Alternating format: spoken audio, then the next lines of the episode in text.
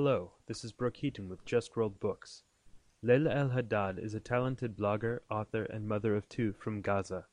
In her book, Gaza Mom, she shares intimate stories of her visits to Gaza and the struggle of the Palestinian community to find peace.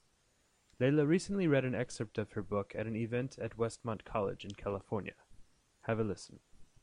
This one is called The Earth is Closing In on Us, and it's uh, inspired by a poem by the same name by Palestinian uh, poet Mahmoud Darwish, the late Palestinian poet, I should say, who, who I frequently quote throughout a lot of my writings.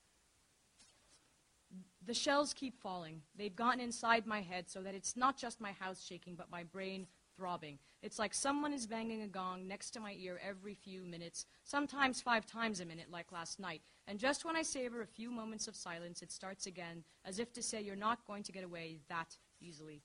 We went to sleep to the rattling of our windows and the invasive pounding and after echo of the shells. We sleep as they fall.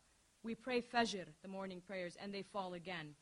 We wake and they are still falling. And when they are closer, when they fall in Shija'iyya, east of Gaza City, they make my stomach drop. And I want to hide, but I don't know where. The earth is closing in on us. That's the thing about occupation. It invades even the most private of your spaces. And while the shells were falling inside my head, they also killed little Hadil Rabin today. A shell landed on her home in Beit Lahia in northern Gaza, shattering her helpless body and injuring five members of her family.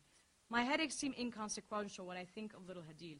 Sometimes people here say they prefer death to this existence. You'll frequently hear it at funerals. Irtahat. She's at peace now. She's more comfortable. What is there to live for anyway?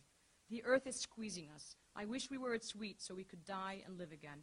This has become our sad reality. Death provides relief. Sometimes it feels like we are all in some collective torture room. Who is playing God with us this night, I wonder? When I look up into the sky and I hear the shells or see the faceless helicopter gunships cruising intently through the moonlit sky, I wonder, do they see me? And when the shells start falling again, I can't help but imagine some beside with himself boredom 18 year old on the border, lighting a cigarette or using SMS to reach his girlfriend back in Tel Aviv.